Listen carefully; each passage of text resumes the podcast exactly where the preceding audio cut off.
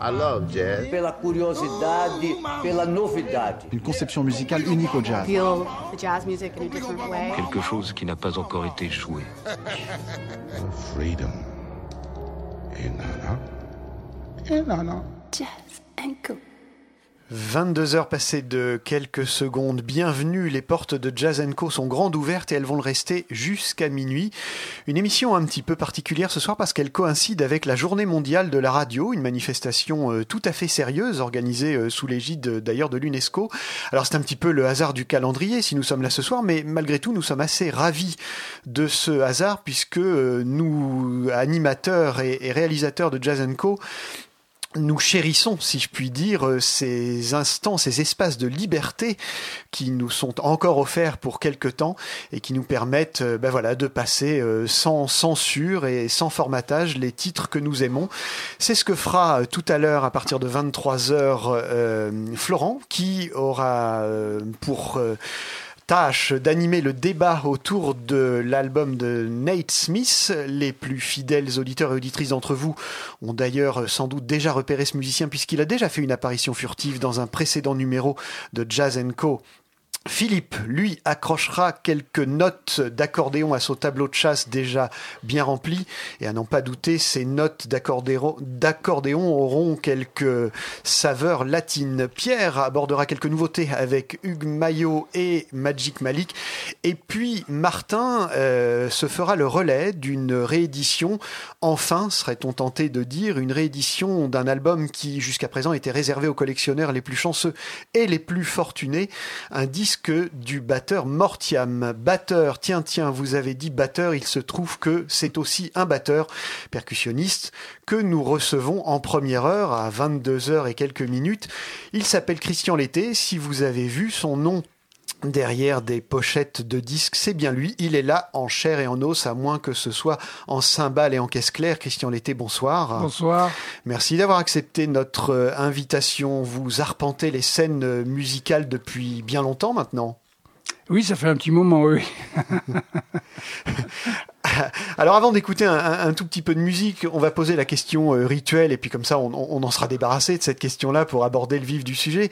Comment en êtes-vous venu à, à la, à la batterie et surtout euh, à la musique, au jazz? Ah bah, je vais essayer de faire court, hein.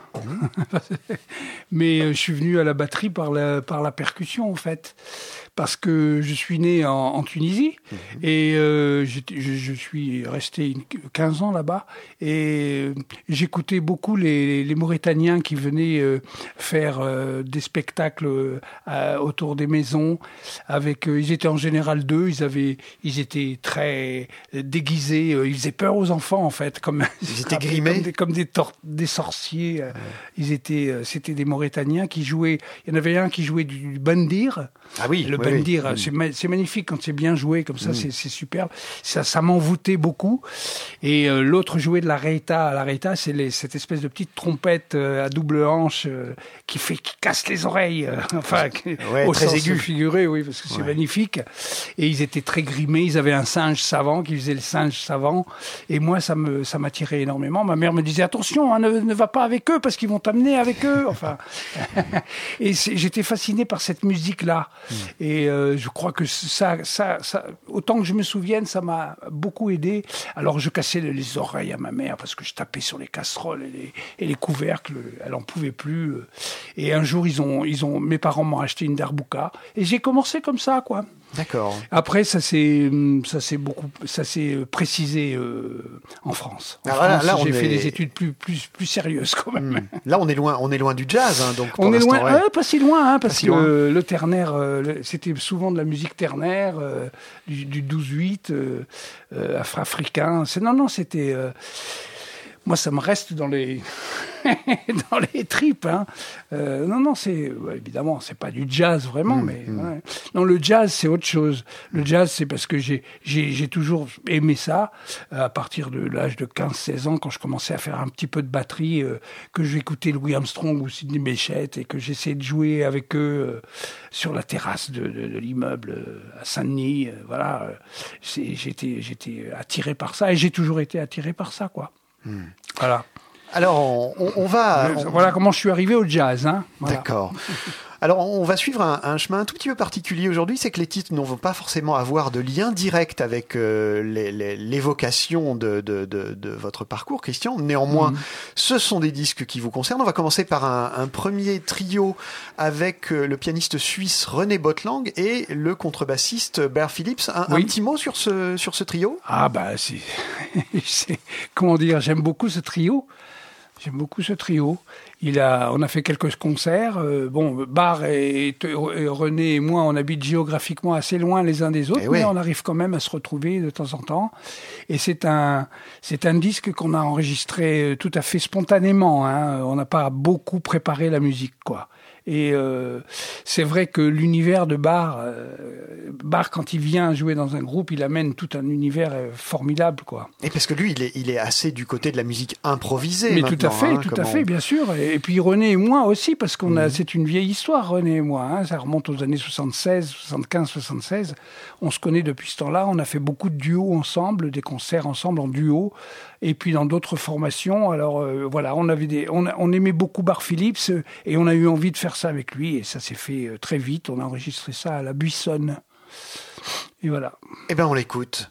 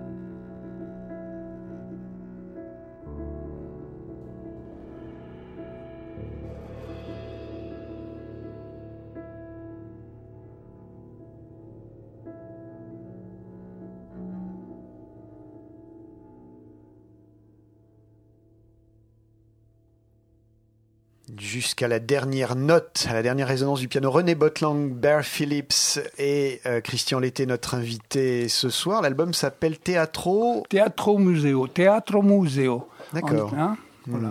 Alors, c'est- c'est- on est proche là de la, un petit peu de la musique euh, improvisée, hein, euh, tout Ah, même, pas, on n'est peu- pas proche de la on est- on est musique improvisée, on est On complètement dedans. dedans. on est complètement dedans. Alors, Christian, on a, on a fait un, on va faire un, un grand pas euh, en avant. euh, le jazz, Pas trop, pas trop grand, pas hein, parce qu'on va tomber sinon. Hein. Sinon, on va tomber. Le jazz, ça, ça commence quand pour, pour vous, le jazz, en tant, que, en tant que musicien à peu près? Le jazz, ça commence dans les années 70 pour moi. À peu près dans ces années-là. Alors, il faut nous en dire un peu plus. Hein. Oui, bah c'est euh, l'époque euh, l'époque où je rencontre des musiciens euh, euh, comme euh, Eddie Louis, euh, comme Bernard Lubat, Maurice Vander.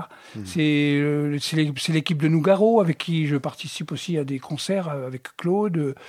Je, on, a, on, a, on a formé, enfin Eddie a formé un quartet avec Joe Macaque, le saxophoniste, qui n'est plus de ce Saxophoniste monde malheureusement. ouais. Oui, Ouais. magnifique je- saxophoniste, et Luigi Strossardi. On a fait une très belle tournée en Europe. euh, ça s'est très bien passé. euh, et avec Maurice Vander et, et Claude Nougaro, on était forcément. Maurice Vander, c'était le pianiste, c'est le pianiste de Nougaro, bien évidemment.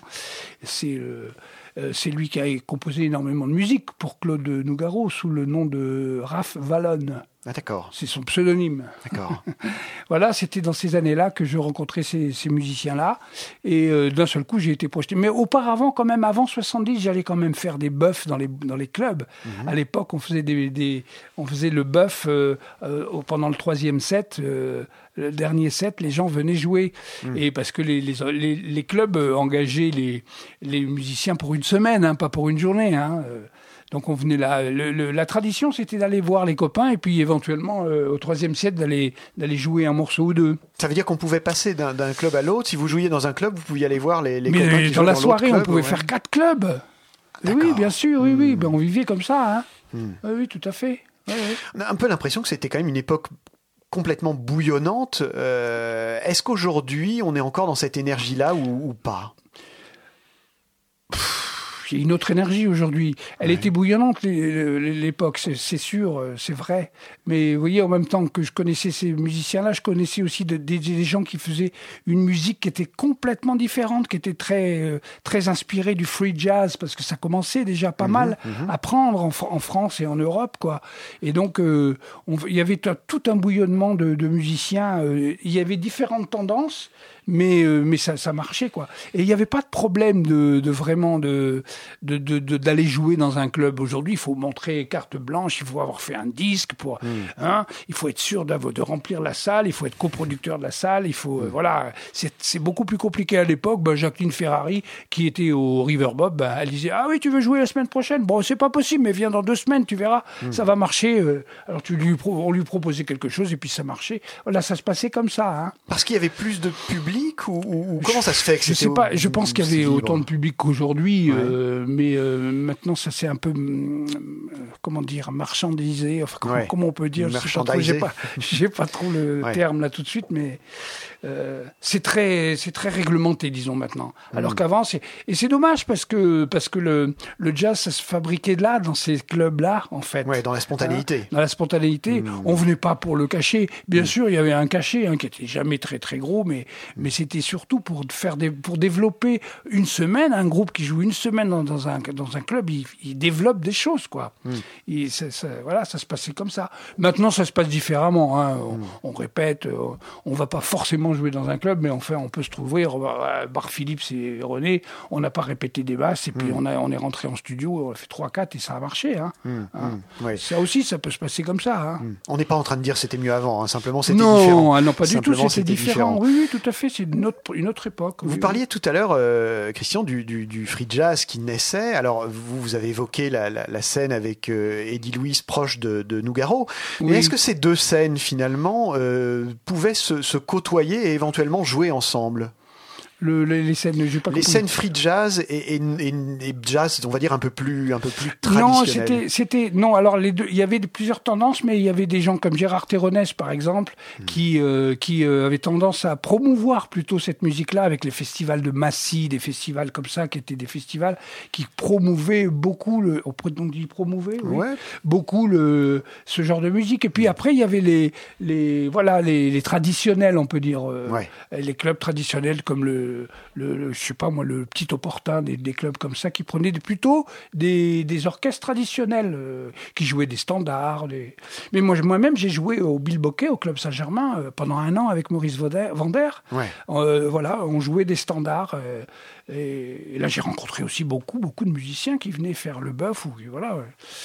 Vous Non, étiez- c'était, un peu compartimenté quand même. Quand même, ouais. Ce, qu'on pouvait euh, regretter en tant que musicien, mais c'était, euh, il y avait une petite scission quand même, vous voyez. Les, les musiciens de free jazz venant un peu casser tout euh, dans l'idée. Oui, alors donc, euh, évidemment, c'était pur et dur, quoi, à Mm, l'époque, quoi. Mais cette époque free, elle a, elle a apporté quelque chose quand même, parce que les musiciens essayaient d'explorer des choses sur leur, sur leur instrument et sur la musique d'ensemble aussi. Donc il reste toujours quelque chose. euh, Ça a fait des, ça a formé des, des, des choses quand même, et des façons de s'exprimer qui sont un peu différentes. euh. Mais on va, on va en reparler d'ailleurs hein, de, de, de, de cette époque-là. On peut peut-être écouter un, un deuxième euh, titre. Alors là, c'est le quartet. Vous allez nous le présenter un tout petit peu, ce, ce quartet. Oui, c'est le quartet. Alors ça, c'est le quartet que c'est le deuxième quartet que je monte. Euh, le premier était avec François Méchali, euh, Manu Kodja et Jean-Marc Larcher au saxophone. Euh, et là, le, le- c'était en 2000. Ça. Là, en ce moment, là, j'ai un nouveau, enfin, j'ai monté un nouveau quartet avec des, des amis.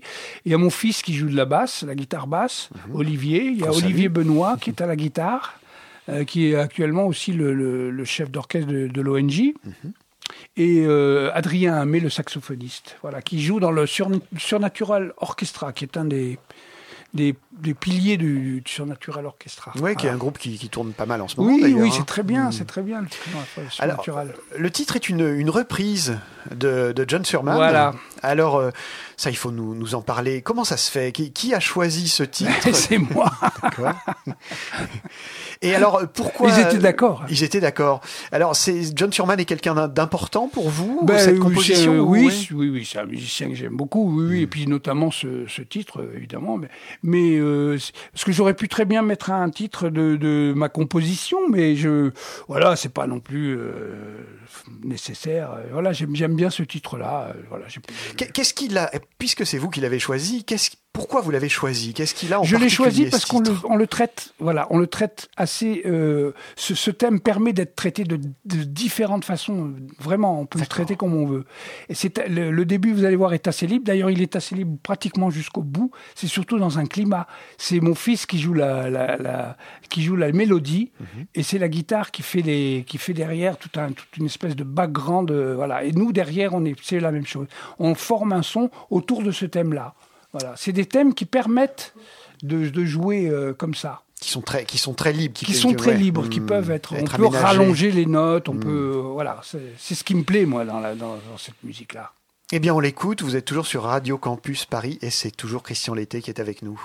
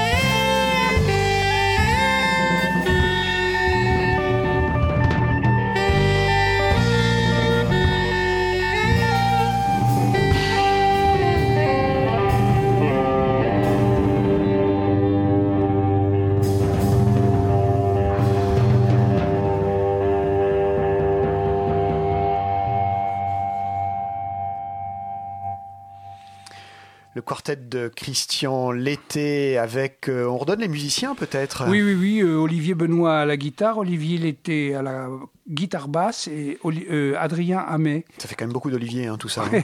Adrien Hamé au saxophone alto et soprano. Alors, il a été enregistré quand? C'est pas disponible, hein, ça, pour l'instant, dans le. non, c'est pas disponible. On doit, on doit rentrer en studio normalement avant le mois de juillet. Donc, ce sera pas Ouf. ce qu'on a entendu. Ce sera pas ça, non. Sera. Enfin, si on le jouera, ça, mais d'une autre façon, le ça sera autre chose. Hmm. C'est euh, c'est- parce que c'est vrai que ces morceaux-là joués comme ça, ils- euh, chaque fois qu'on les joue, on les joue différemment, un Hmm. petit peu différemment, quoi. Mm.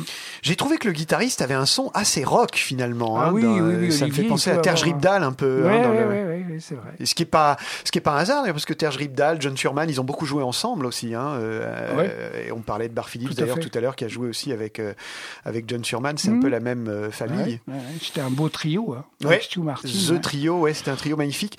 On, on revient, on, on était au club euh, Mhm. parisien, les clubs où il y avait, des- en fait, les groupes étaient résidents, comme on disait. Hein, c'était ça, je crois qu'on Oui, disait ça comme c'est ça. ça. Alors, euh, il y a un club, euh, on va pas pouvoir éviter d'en parler, Ah hein, bah non. Oui, le chat qui pêche. Ouais, voilà, exactement. oui, Ah, il faut nous raconter un peu. Alors, qu'est-ce que je rappelle quand même qu'on est sur une radio euh, où il y a des étudiants qui ne savent pas ce que c'est que le chat qui pêche. Le chat qui pêche, vais- le chat faire c'est l'ignorant. un- c'est un endroit mythique, enfin qui n'existe plus maintenant parce que il est, il a été transformé en couscous malheureusement. D'accord. Mais c'est un lieu, c'est un lieu mythique de, de Paris, du jazz de Parisien. Hein, Hein, Philippe Philippe acquiesce. Philippe est, est déjà parmi nous.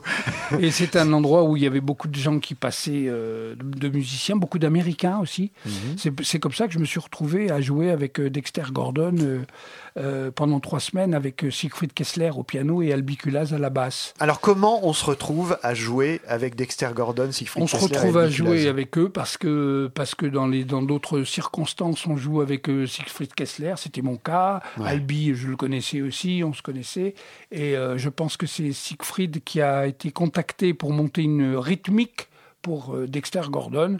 À l'époque, je devais faire des choses avec, euh, j'en faisais déjà pas mal avec lui, et il me l'a proposé. Et puis moi, je, je, je- j'ai plongé. J'avais pas, euh, j'appréhendais beaucoup, hein, parce que Dexter Gordon, pour moi, Bah oui. c'était un monument, quoi. Ouais, quand même, ouais. Hein, voilà.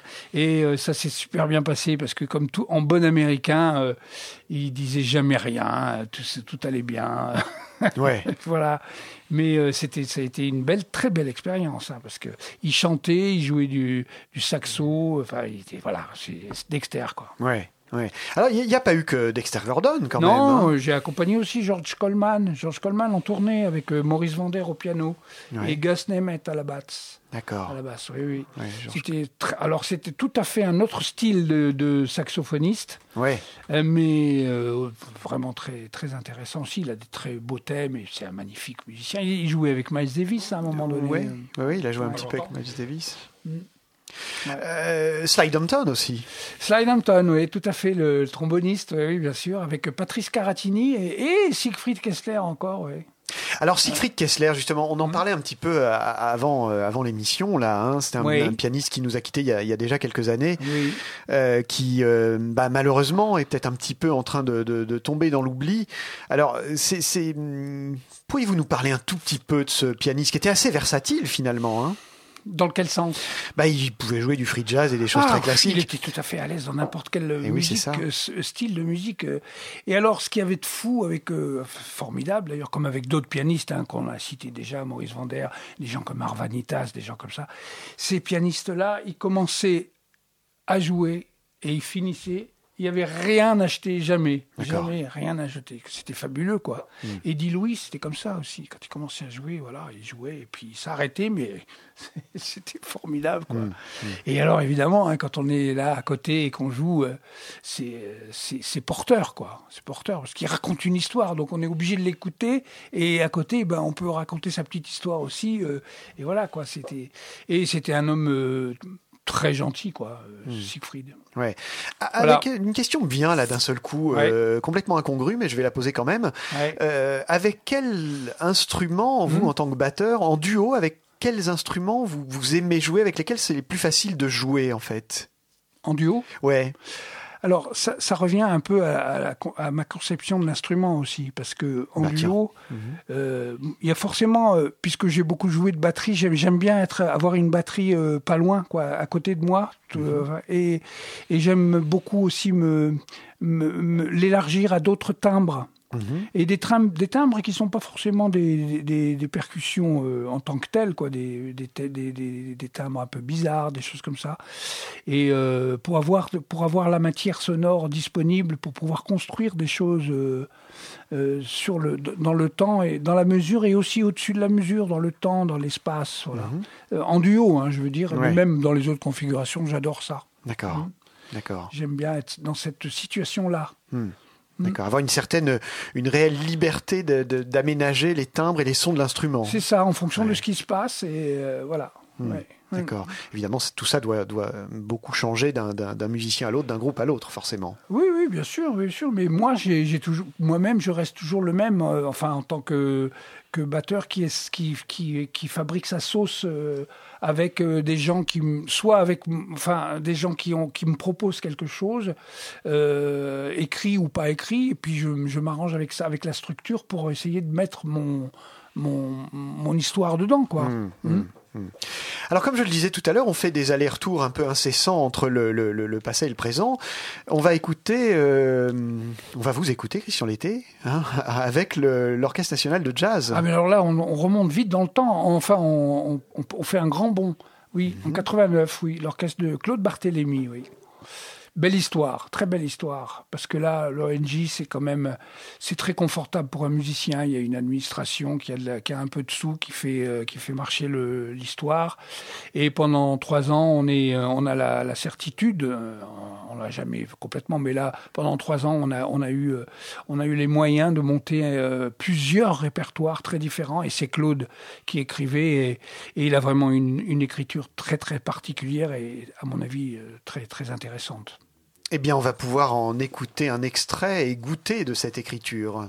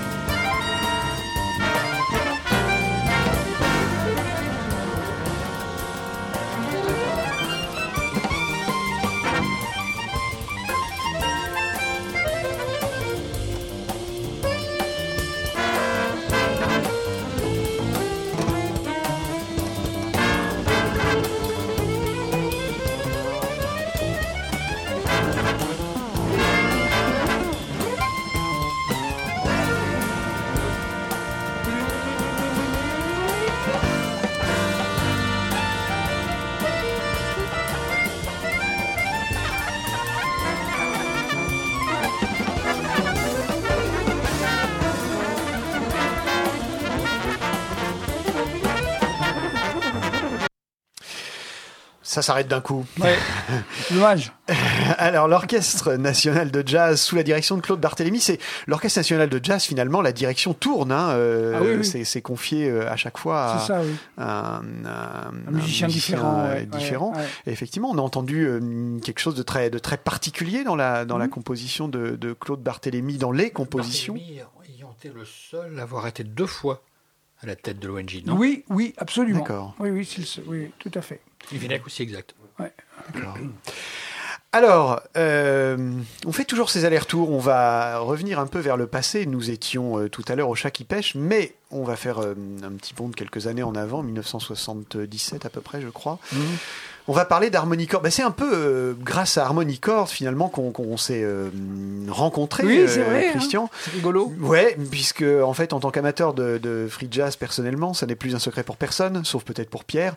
Euh, je ne connaissais pas ce groupe. Il y a des tas de groupes français, Dharma Quintet, Coelmec Oui, ensemble. ah oui, oui. Alors on en reparlera dans quelques dans quelques semaines, mais ça ce sera pour une pour une prochaine émission. Mais je suis quand même assez frappé de, de, de voir que dans la communauté free jazz, en tout cas de- parmi les amateurs en France, Oui. ces groupes-là restent assez méconnus. Alors peut-être que pour Harmonicore ça s'explique un peu plus parce qu'il n'y a eu qu'un disque.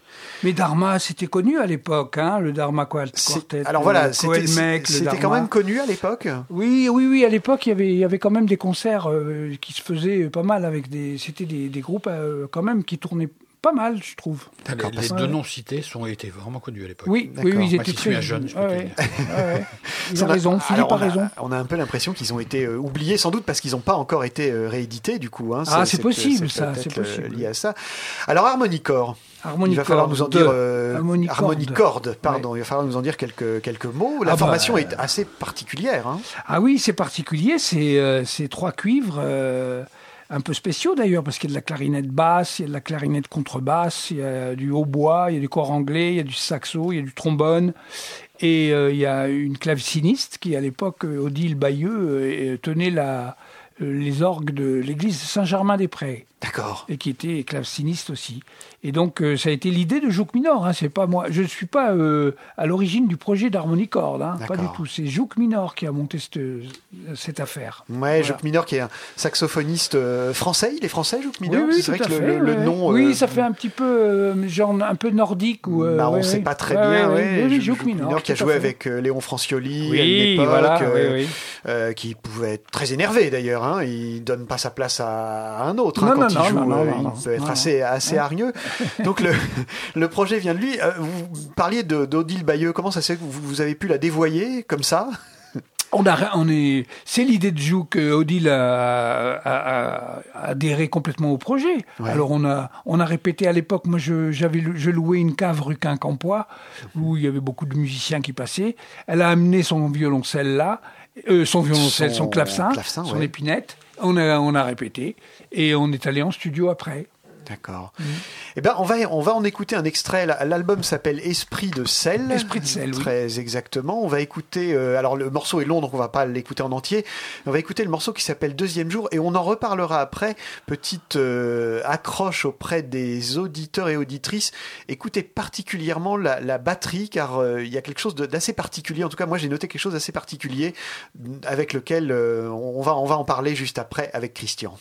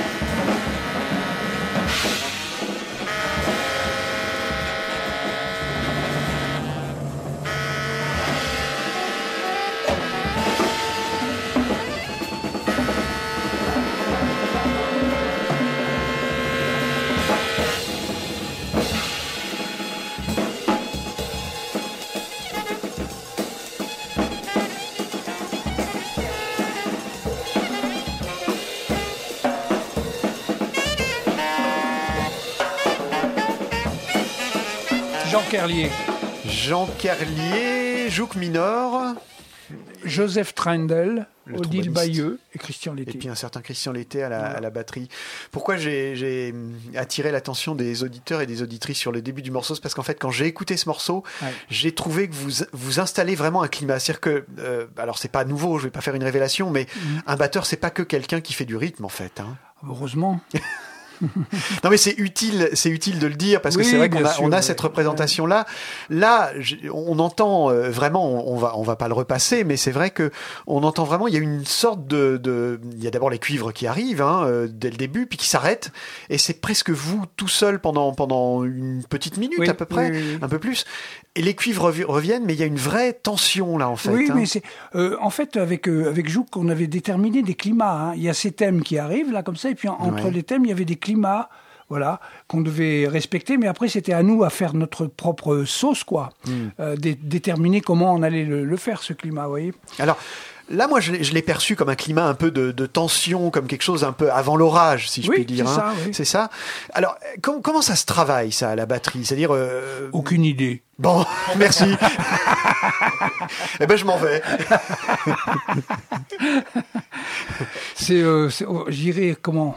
C'est, du ressenti, quoi. C'est, Ouais. Voilà, essayer de transcrire ça dans- avec ce putain d'instrument. Si, si, si, si, si je vous dis, par exemple, voilà, j'aurais j'aurais besoin de tel genre de climat, vous allez bidouiller des trucs, et puis au bout d'un moment, ça va le faire. C'est ça, ça va vous convenir.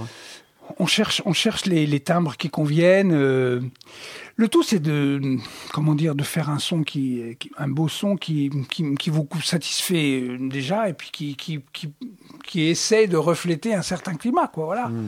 Après, mais sur, sur, sur la batterie, on peut, on a, on a une gamme incroyable de, de notes déjà avec les, les, les tomes, de d'harmoniques et avec les cymbales et de, de notes aiguës, d'harmoniques. Je je vais pas dire à l'infini, mais c'est énorme, quoi. Et avec tout ça, il faut, il faut faire de la musique. euh, c'est pas gagné tout de suite, mais on- voilà, la recherche, c'est c'est en fait le but, c'est d'y arriver, quoi. Alors, euh, on parlait tout à l'heure d'un univers très classique, euh, Dexter Gordon, quand je dis très classique, jazz, euh, jazz classique évidemment. Et puis là, Harmony Chord, c'est plutôt, euh, hein, c'est plutôt free. hein. On a vu que les, les- Ouais. les cuivres étaient quand même assez, euh, ça, ça rentre dedans. Euh, comment ça se fait que ce groupe n'a pas vécu euh, longtemps finalement? Alors, d'abord, c'est très, c'est très free, je suis bien d'accord avec vous, hein. mais il y a quand même, on peut s'apercevoir qu'il y a des thématiques qui arrivent entre les, comme des jalons.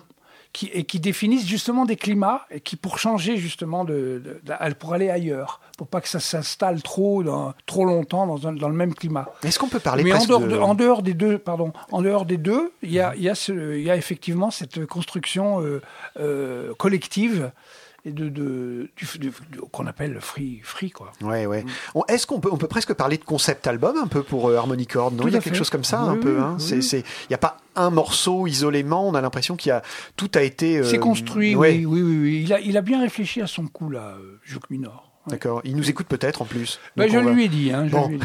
Voilà. Bonjour Jouk, bonsoir. Euh, voilà.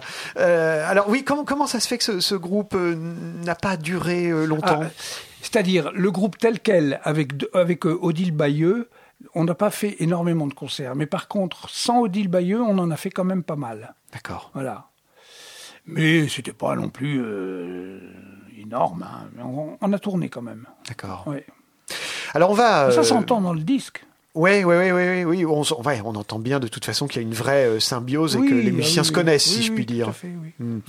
Alors on va écouter tout à l'heure un, un trio avec euh, une chanteuse et avec avec euh, Carole, euh, aidez-moi, Ah, Carole Emma, voilà, Carole oui, Emma. oui, ça c'est assez Et- récent. et hein. Claude Terranova. Mais justement, alors avant de de, de, de revenir sur cette sur ce sur ce trio, Oui. qu'est-ce qui se passe pour vous un petit peu dans dans les puisqu'on on quitte un, un peu Harmony Chord, qu'est-ce que comment ça se passe dans les années 80-90 un petit peu Pouvez-vous nous parler un petit peu de de, de l'évolution de votre de votre carrière? Ah bah alors euh, là, euh, vous voyez, il y a eu le 89 euh, l'ONG. L'ONG, voilà. et après, euh, après l'ONG de Barthélemy, ça a fait des petits. Alors euh, pendant, un- pendant une bonne période, il y a eu des groupes qui se sont formés, des disques qui, ont, qui, qui existent d'ailleurs, avec des gens de l'ONG. Et dont, euh, alors je faisais partie de certains de ces groupes-là, par exemple le groupe, euh, le trio de Myconissime, avec Jean-Luc Pontieux à la contrebasse, Myconissime étant au piano et moi à la batterie. Euh, s- on a enregistré, on est allé faire des tournées en Amérique du Sud, on a bien tourné avec ça dans les, dans les, dans les alliances françaises, des choses comme ça, c'était vachement bien. Et euh, il y, avait aussi Jean-Luc Pontieux qui a monté, Jean-Luc Pontieux a monté un quintet avec l'accordéoniste de la- l'ONG, Jean-Louis Matinier. Qu'on entend euh, qu'on entendait Oui, tout à l'heure d'ailleurs. Tout à l'heure, voilà, Mmh. euh, Jean- avec Michel Godard, euh, euh, Bobby Rangel euh, et moi. Là, on a fait aussi un très beau disque euh, qu'on peut trouver hein, euh, chez Opie, d'ailleurs, je crois, et qui n'existe plus. Je, je crois que ça n'existe plus, ce label. Ils avaient fait pas mal de disques. peut-être le trouver en occasion. Voilà, on a tourné comme ça avec ces, ces, dis- ces, ces- ces groupes-là pendant un petit moment. Et voilà. Hein. Barthélemy, je voulais dire quelque chose à, pro- à propos de Claude. Ouais. Euh, on doit enregistrer, enfin ça c'est plutôt dans les, je- j'en parlerai tout à l'heure, Eh ben dans, oui, les, ouais, ouais. dans, les nou- dans les choses à venir. Oui, parce qu'on n'a pas encore fini. hein. Voilà, on n'a pas fini, oui c'est vrai. On n'a pas encore fini. Alors, le, le Carole Aymar, c'est ça, vous voulez ça? Ouais, Oui, on parlait, on parlait. Alors, euh, une, une voix, c'est quand même un instrument bien particulier. Ah oui, Euh, surtout celle de Carole qui, euh, qui, ouais. euh, qui emploie sa voix, sa voix pour faire des sons et des, ch- des chants et des sons, quoi. Mhm. Très, très, très, très différents. C'est une histoire ancienne parce que hum, il faut quand même que je dise que Claude, Claude Terranova, le pianiste, et, et moi-même et, et avons joué très longtemps dans un club euh, le lundi soir, un petit théâtre que- qui s'appelait La Fenêtre, a- que Philippe Maté avait monté avec euh, sa femme, qui était un théâtre euh, de, il y avait beaucoup de clowns, de choses comme ça, des petites pièces de théâtre. Et le lundi était consacré au jazz. Et avec Claude Terranova et Philippe Maté, on a, on a monté pendant quelques années, hein, quatre ans, euh, un lundi où on invitait, c'était une scène ouverte. On faisait la première partie, on jouait avec Philippe Maté, Claude Terranova, un bassiste, s'il y en avait un, moi j'étais là. Euh, et on- après, on invitait des gens en deuxième partie, des gens des, des conservatoires des élèves de, de Maté, les, les miens, les, ceux de Claude, euh, voilà. On s'est connus comme ça, on a fait un disque TLB qui est euh, en trio euh, avec un, un bassiste, Tony Beaufils. C'est un disque qui vient, qui vient de cette époque-là. Et on a connu Carole Aymar comme ça. Et on a, on a craqué quoi pour Carole. Ouais. Et on a, on a travaillé, on a, on a monté un répertoire et euh, voilà, on a fait un disque qui s'appelle C Trio parce qu'on s'appelle Carole Claude Christian. Eh ben, Voilà, c'est intelligent. hein. Eh ben, on, va, écouter justement, on va découvrir pour euh, ceux, d'entre nous qui ne connaissent pas cette, euh, cette chanteuse, cette voix si particulière. Et puis, on reparlera peut-être un petit peu du, du travail avec la, avec la voix justement. hein. Oui, oui, bien sûr.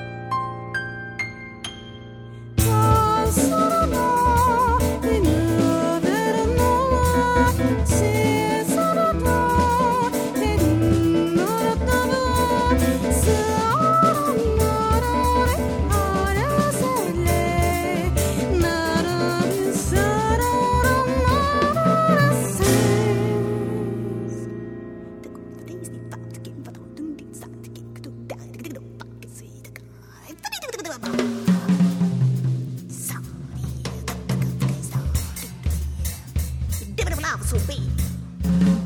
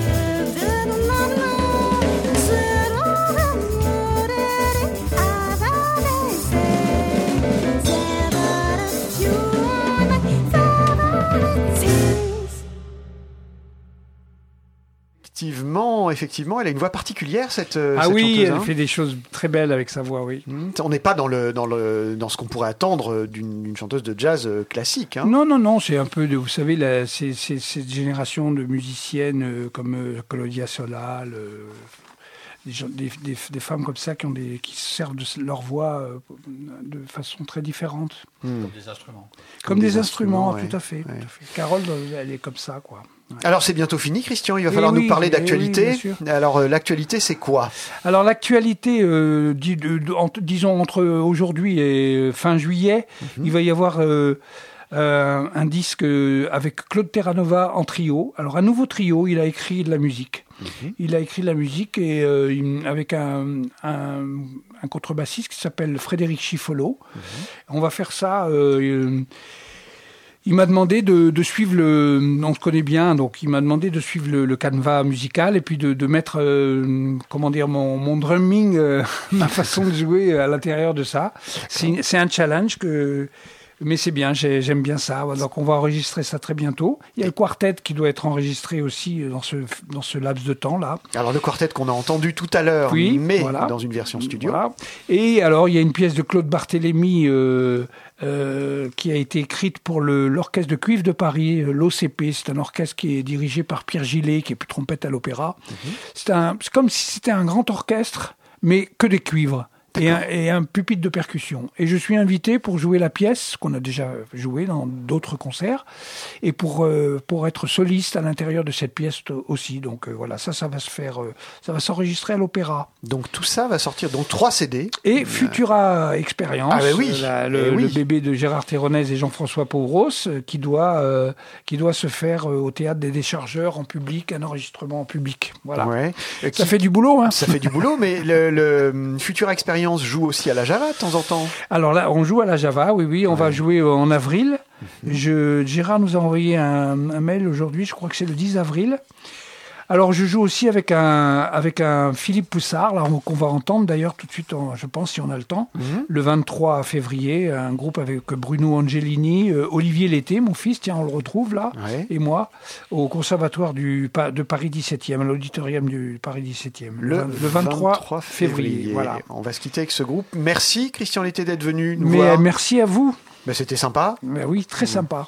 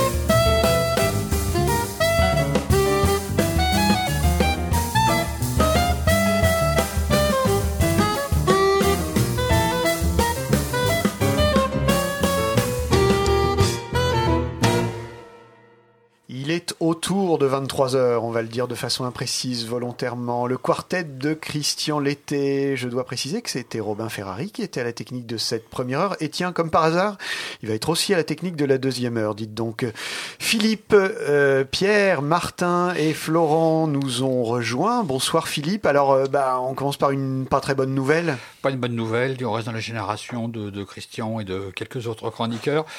À, sa- à savoir que malheureusement Al Jarreau nous a quittés dans la nuit et j'ai ressorti de ma discothèque un vinyle où il chante Spain et c'est lui qui avait vraiment fait connaître au grand public ce thème de Chick Corea. Eh ben, on écoute Al Jarreau alors, peut-être. Yesterday, just a photograph of yesterday, and all its edges folded and the corners faded sepia brown, and yet it's all I have of our past love. A postscript to its ending.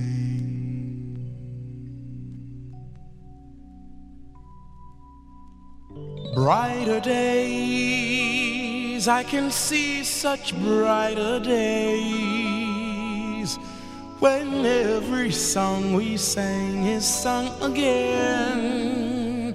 And now we know, we know this time it's for good.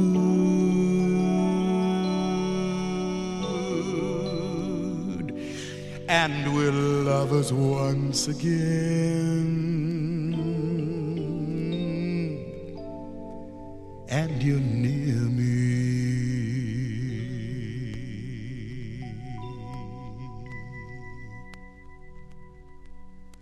I can remember the rain in December, the leaves of brown on the ground.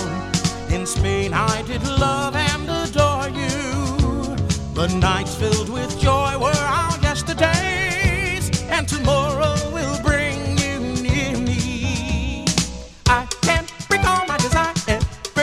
reverie is on fire. I get a picture of all our yesterdays. Yesterday, I can say, I get a kick every time they play that Spain again. I can remember the rain in December, the leaves of brown on the ground. Our love was a Spanish fiesta. The bright lights and songs were our joy each day, and the nights were the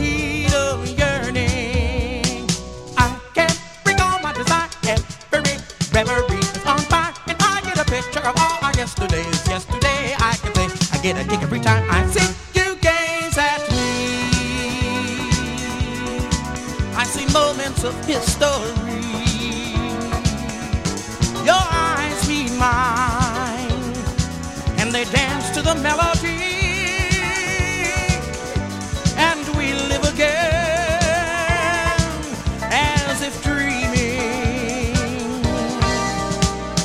Sound of our hearts beat like castanets, and forever we'll know their meaning. I can't recall my desire, every reverie is on fire, and I get a picture of all our yesterdays. Yesterday I can say, I get a kick every time I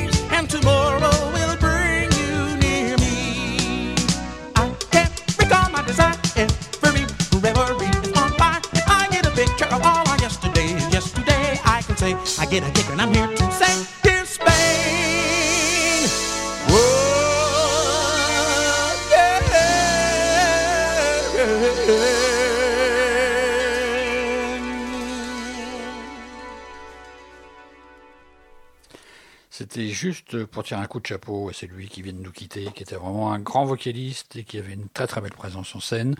Disque du début des années 80, sa grande période. Ma chronique, euh, d'une certaine manière, va être dédiée euh, à l'ami Pierre, qui déteste l'instrument. Mais la chronique va s'attacher à l'accordéon. Ce piano du pauvre, comme disait Léo Ferré, ce piano à bretelles qui est en fait un bel instrument à vent en dépit des lames et des boutons sur lesquels courent les doigts de l'accordéoniste. Avec ses dimensions mélodiques, harmoniques et rythmiques, l'accordéon s'adapte à tous les contextes sociaux ou musicaux. On le retrouve dans les folklores d'Europe, dans les Balkans par exemple, mon cher Pierre, ou en Amérique latine, dans les danses de salon, lors des balles populaires. Il peut être soliste ou accompagnateur. Des musiciens comme les jazzmen Jolly, et George Shearing, des Brésiliens comme Wagner Tiso, Juan Donato et Hermato Pascual furent d'abord des accordéonistes. Pour les amateurs de jazz, comme Pierre, l'accordéon a longtemps été enfermé dans la marginalité. Et avant, avouons-le, il reste encore un peu malgré l'apparition récente de Vincent Perani ou de Didier Tourassi. Et surtout, c'est Richard Galliano qui, dans les années 80, lui a redonné une belle image. Le disque que je vais vous présenter, qui est le dernier disque de Galliano, est un disque de gens du Sud, parce que Galliano est niçois, il est accompagné de Ceccarelli, qui est également niçois, il est accompagné de Sylvain Luc, qui lui est basque. Le bassiste, qui a un nom flamand, je ne sais pas d'où il est, il s'appelle Philippe Hartz. À l'écoute de l'album, on pense aux films de Renoir et de Julien Desviviers, aux photos de Douaneau, mais aussi aux approches des jazz des Américains comme Tommy Gomina, Art Van Damme et Matt Matthews. Le titre, c'est French Touch.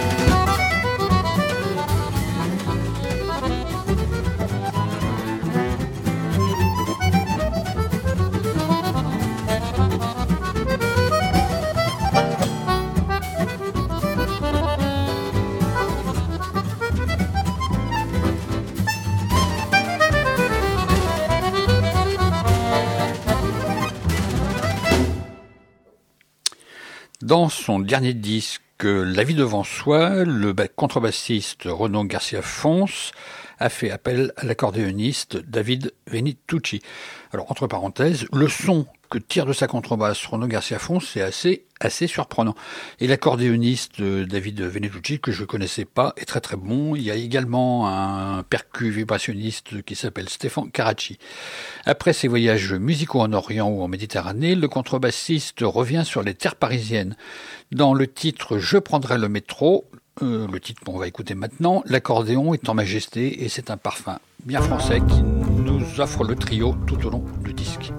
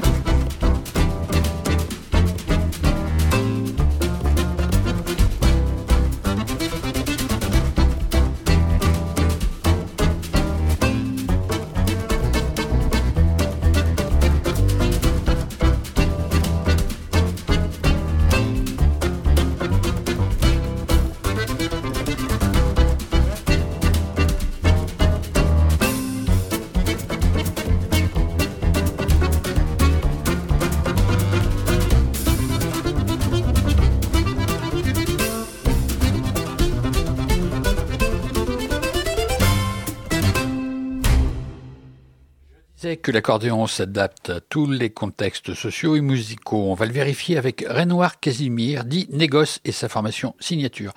Donc on va se transporter en Haïti, aux Antilles, pour danser le quadrille. C'est un disque paru chez Buda Musique, ça s'appelle Quadrille Guadeloupe. Les musiciens sont Renoir Casimir, dit Négoce, donc à l'accordéon, Denis Clovis, dit Boniface, qui est un commandeur, comme c'est toujours dans le quadrille.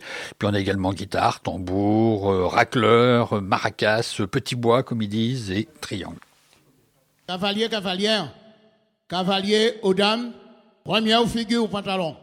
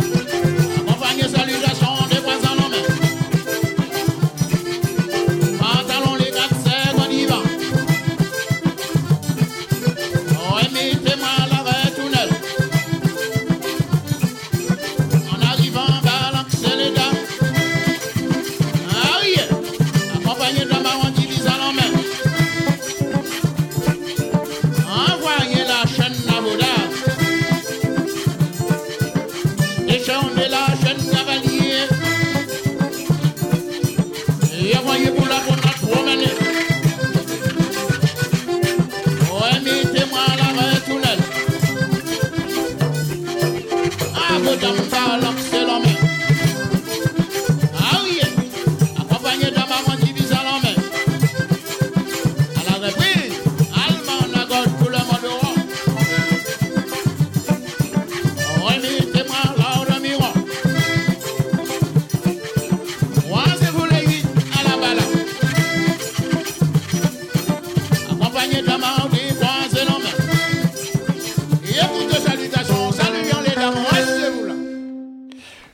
terminer, faisons un détour euh, vers les États-Unis avec euh, Tommy Gumina, qui fut sans doute le meilleur accordéoniste jazz des années 50-60. Il était né en 1931, il est décédé il n'y a pas très longtemps, en 2013.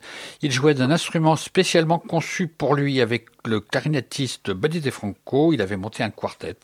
Son solo explosif de Scrapple from Apple est devenu le maître étalon de l'accordéon jazz.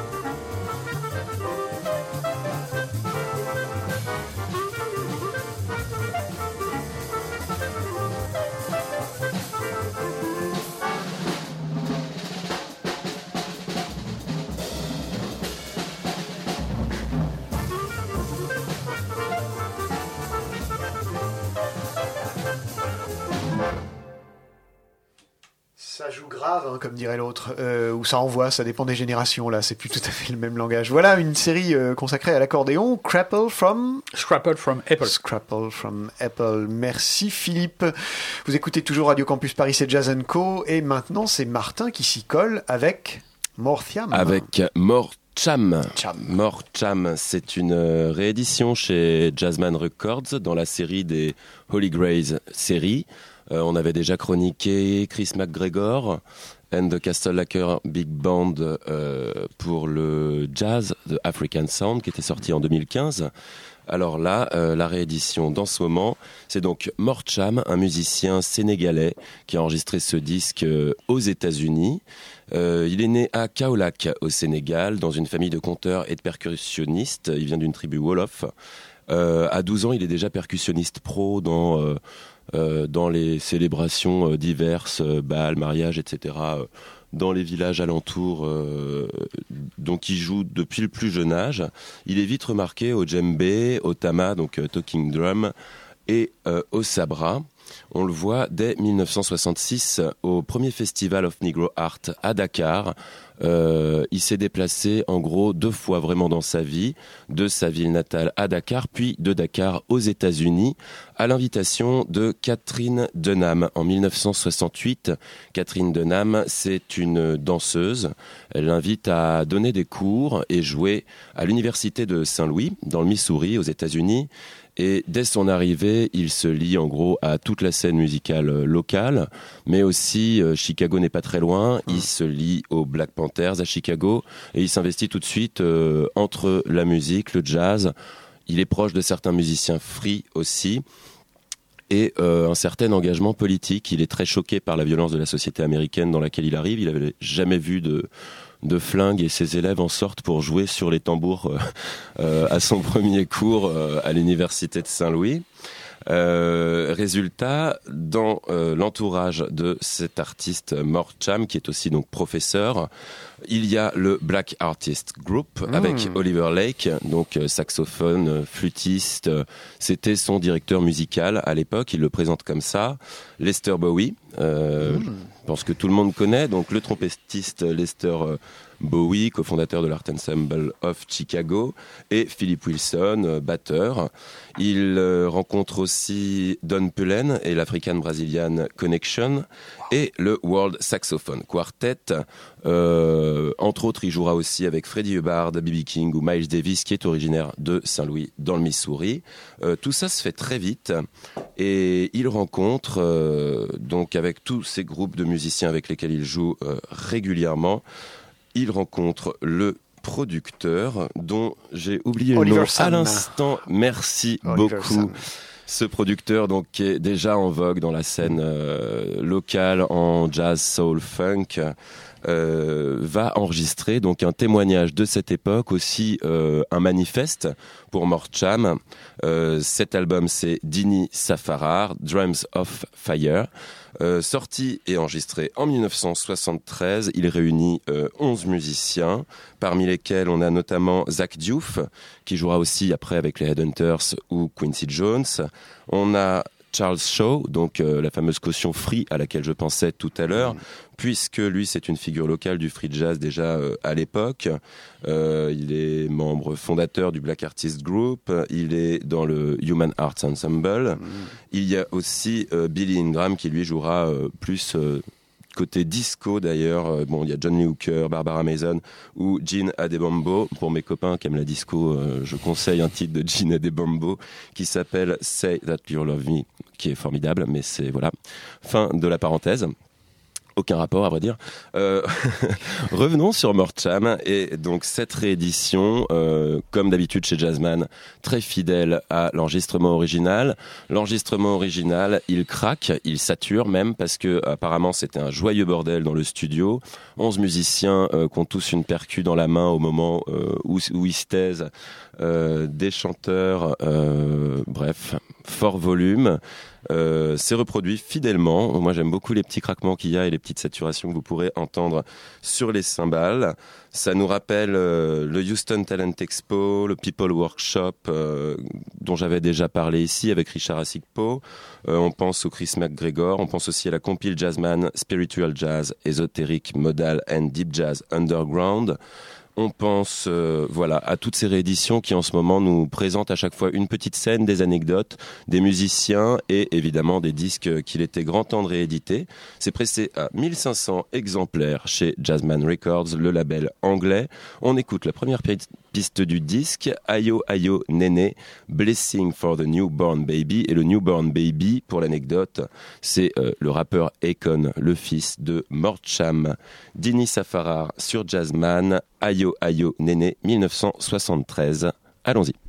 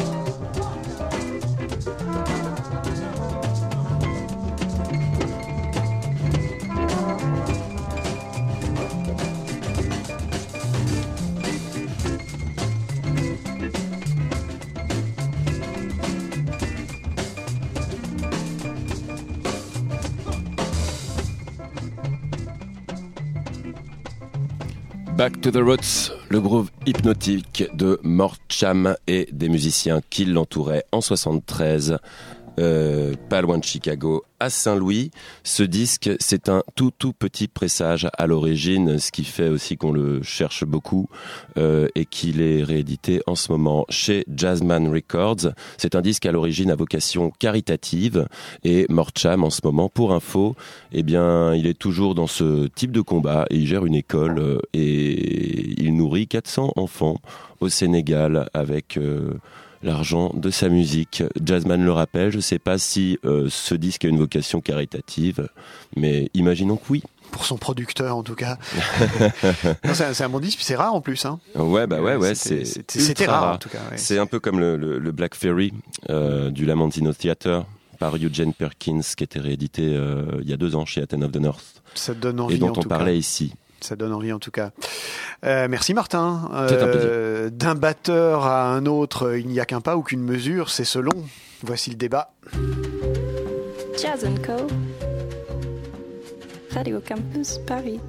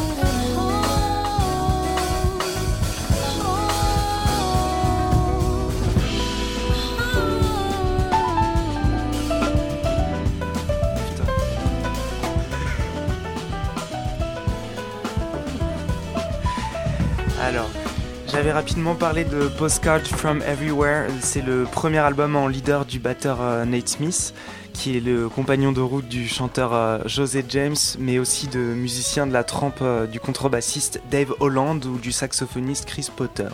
Tous deux invités sur ce disque. Alors il a été proposé de le mettre au centre de la table pour une petite discussion à cœur ouvert afin que chacun déballe son sac. Alors j'ai encore aucune idée de ce que vous en avez pensé. Pour ma part, je trouve ça intéressant parce qu'il a un son très actuel et dans ce mélange de jazz, de hip-hop, euh, de R&B qui est assez d'actualité. Mais euh, euh, Martin, qu'en as-tu pensé? Je suis tout à fait d'accord avec toi. En fait, moi, c'est au moment où il y a une interlude où, où ils évoquent Détroit. J'ai en fait tout de suite pensé aux albums de hip-hop de Détroit. Et la snare, super claquante. Euh, typiquement du, du, du- le genre de son que JD euh, utilisait. Et résultat, ça résonnait au départ avec Youssef Kamal. Et euh, j'ai pensé à tout un autre imaginaire. euh, ouais, je suis d'accord avec toi. Je trouve que c'est un bon disque, euh, super agréable à écouter. et, euh, bien construit en tant qu'album. Après, euh, je sais pas si le temps fera son affaire, mais, euh, mais ouais, euh, je- je- comme toi, je pense que je le trouve actuel et euh, bien dans son temps. Il me plaît. En écoutant la voix de Gretchen Parlato, mais en écoutant le disque aussi, au début du disque, je me disais, ça me fait penser à Wayne Shorter et Herbie Hancock. Et à Wayne Shorter, quand il est sorti de Weather Report, et quand on entend la voix de Gretchen Parlato, on n'est pas surpris, parce que ces deux messieurs que je viens de citer adorent Gretchen Parlato. Et je trouve que le disque, il est entre pop, euh, jazz rock, euh, j'en apprécie les mélodies. Pour moi, ça a vraiment été une belle surprise. Alors, il y a aussi des, des mélodies qui sont un peu diffractées, un petit peu avec un son très acide qui me font penser à Ronald Coleman à certains moments. Alors, c'est pas tout le long du disque, il ne faut pas exagérer, mais il y a ce côté contine euh, mélodique qu'aimait bien Ronald Coleman. Et donc, moi, je suis, c'est un disque qui m'a qui m'a beaucoup plu. Alors, en sachant que Ned Smith a quand même été découvert par Betty Carter et que Betty Carter, c'était un conservatoire à elle toute seule. Elle voulait des musiciens hyper professionnels et hyper musicaux. Et le Ned Smith est vraiment, moi j'ai trouvé le, le- le disque très très très intéressant et j'aime beaucoup le côté mélodique. Ça fait du bien de temps en temps. Pierre? Il nous faut un contradicteur là.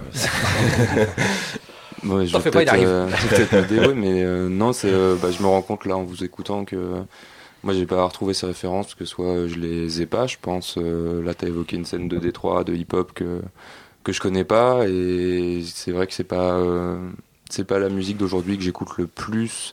Celle que vous venez de citer, visiblement celle que référence Nate Smith, c'est euh, c'est assez intéressant parce que du coup, moi, ce que j'ai entendu, tu parlais de la production de l'album.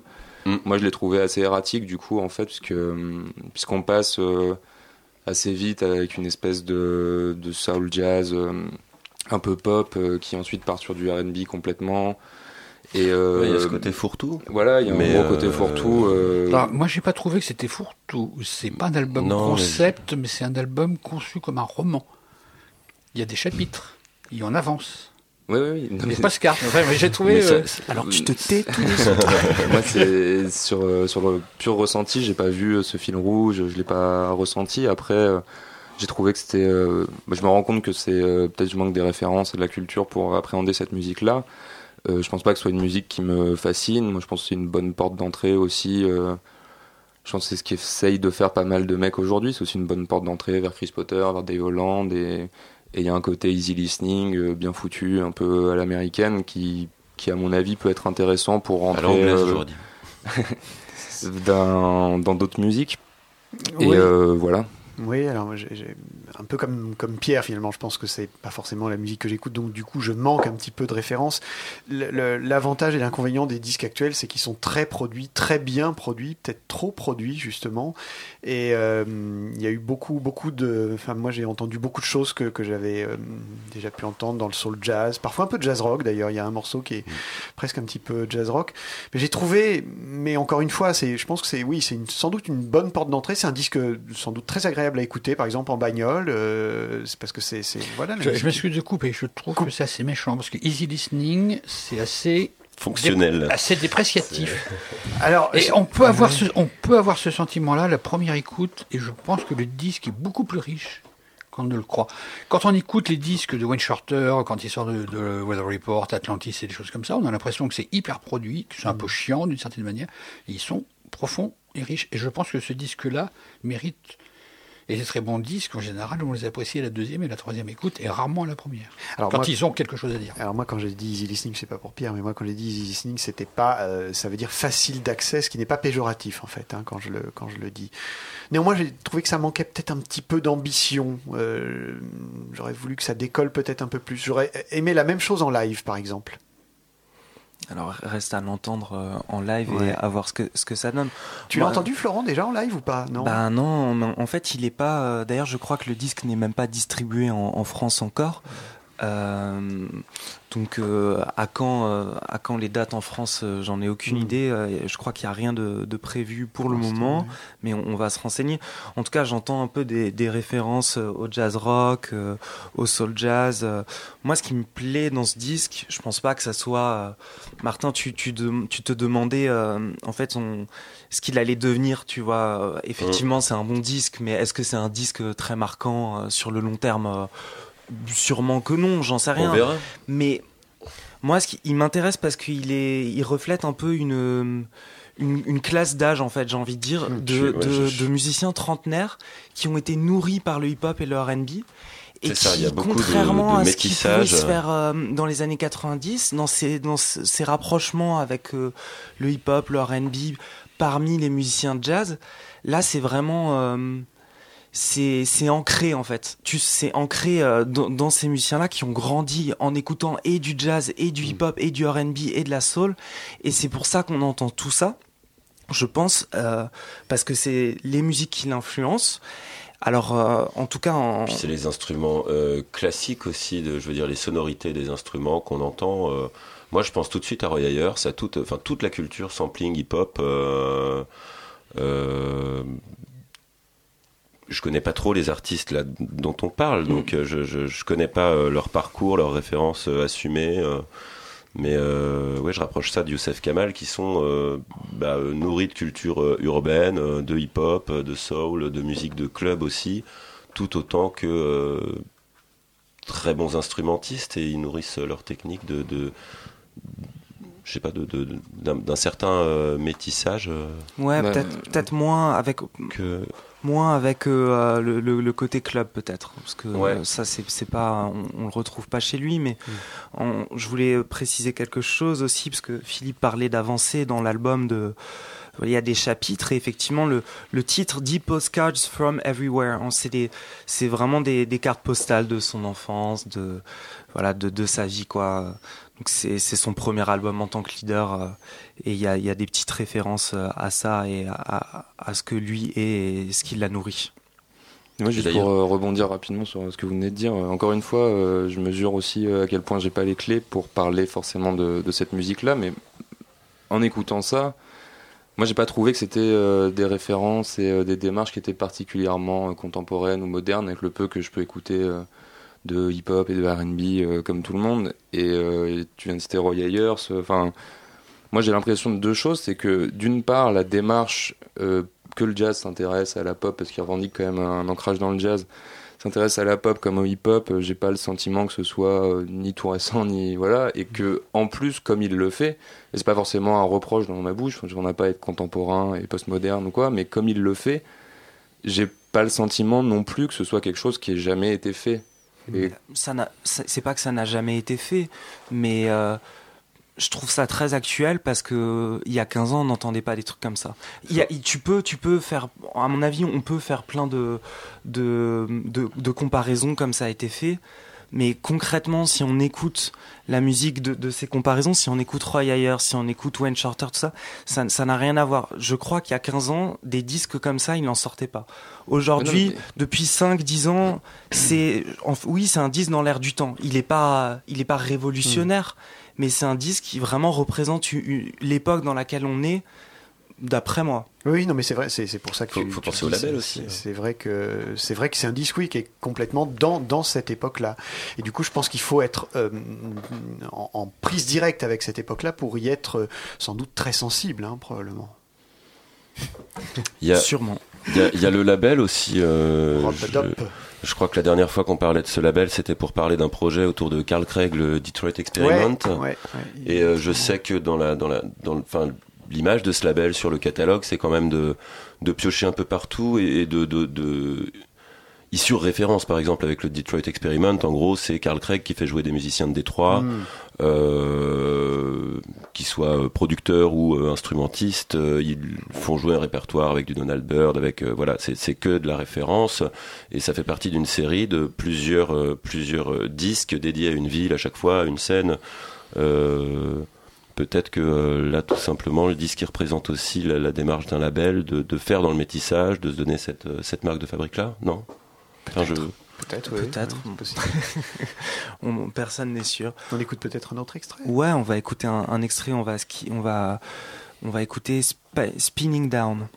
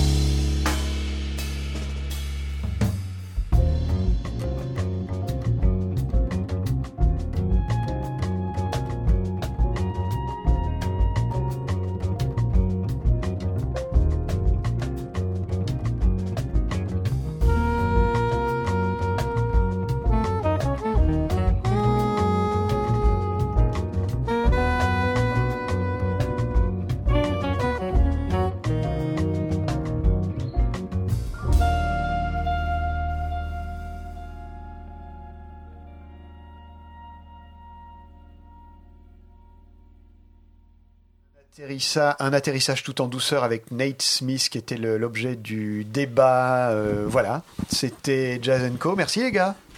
Merci Olivier. Merci à toi.